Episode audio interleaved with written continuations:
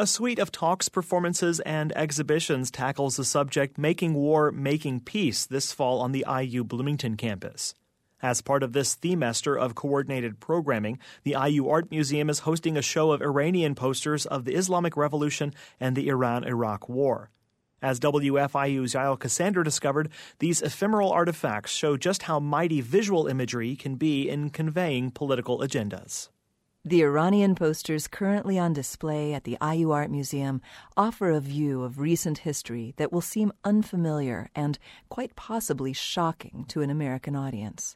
Take, for example, an image issued only two months into the Iran hostage crisis. This is an image I think that's rather unforgettable. Christiane Gruber, Associate Professor of Islamic Art at the University of Michigan, curated this selection of images on loan from the University of Chicago. What you see here is a large poster that was issued in January of 1980 for a conference that was held in Tehran for international liberation movements. The conference marked one year since the Shah had fled the country and the Ayatollah Khomeini had returned from exile to head up the newly established Islamic Republic of Iran. After the revolution, Iran saw itself as at the helm of uh, third world or developing world uh, liberation movements that positioned itself against American hegemony.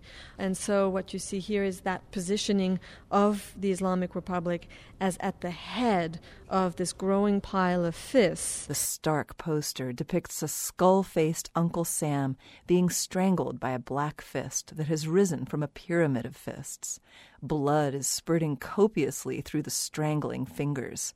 The visual language is economical and efficient. Just a few iconic tropes a, skull, a fist, and the U.S. flag. It really drives home its messages with just these very meaning laden heavily recognizable symbols of both the United States, uh, death, and uprising. With the Shah out of the picture, attention turned towards the United States, considered the real power behind the Pahlavi monarchy, and still resented by Iranians for the 1953 CIA led coup d'etat that overthrew the democratically elected prime minister and installed the puppet ruler. The grisly poster manifests this antipathy. This shows the power of the people to destroy what is perceived as American imperialism, capitalism, consumerist culture, exploitation of natural resources. So, while the American public was tying on yellow ribbons to bring the hostages home, the radical Islamic movement was gaining traction through images like this one, which were being circulated in non American circles. Many of these posters were actually protected and uh, collected in Iranian embassies all over the world because uh, the embassies would then distribute them for propaganda purposes or would put them in, on display within the embassies. The likelihood of seeing these artifacts in an American museum 30 years later was slim. There are only two institutions in the United States that have uh, post revolutionary Iranian posters. One of them is the University of Chicago Special Collections, and the other is the Hoover Institution at Stanford, which has about 400 of them. There are 200 posters in the Chicago collection, from which this exhibition is drawn. And uh, those posters were acquired by a librarian at the time. His name is Paul Sprachman. The University of Chicago sent out Dr. Sprachman with federal funding, and he went to Iranian outposts around the world, including, I believe, areas of Afghanistan, and I think he was also in Syria. Over the course of his travels, Sprachman amassed one of only two Iranian poster collections in the world, neither of which remained on home turf. There used to be a collection of these in the Museum of Contemporary Art in Tehran, uh, and uh, the last I heard was that they thought these were ephemeral and therefore not high art, so they deaccessioned them. Ephemeral or not, a number of the posters evince a deep connection to iconographic traditions in Persian art while the skull faced Uncle Sam poster uses a stripped down modernist aesthetic to convey its theme.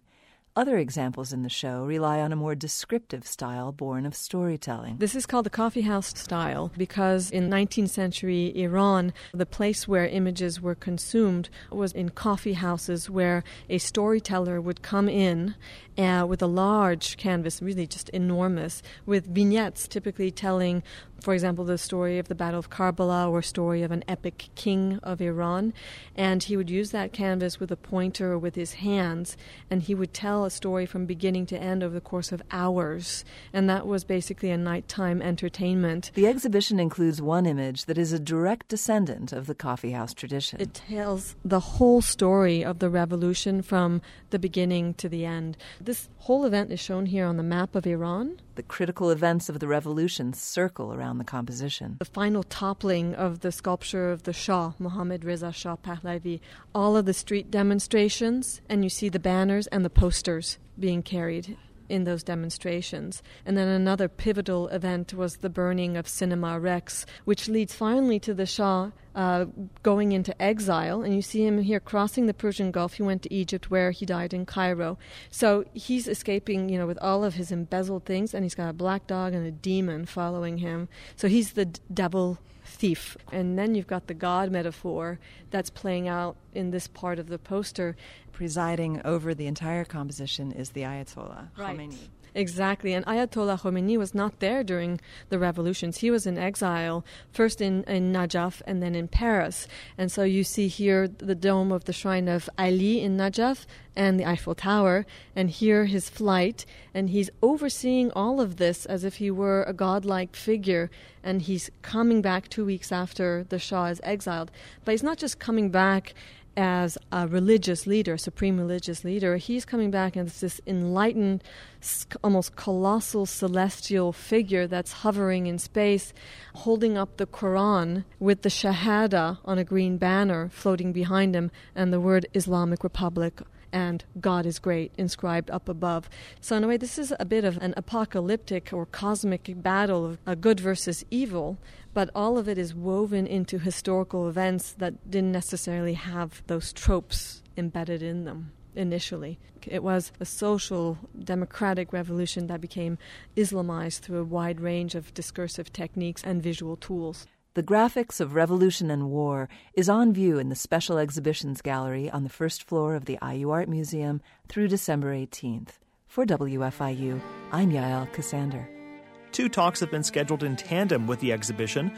Wednesday evening, November 16th, historian Juan Cole of the University of Michigan gives a talk in the gallery on the subject Iran and the Challenge of the Arab Spring.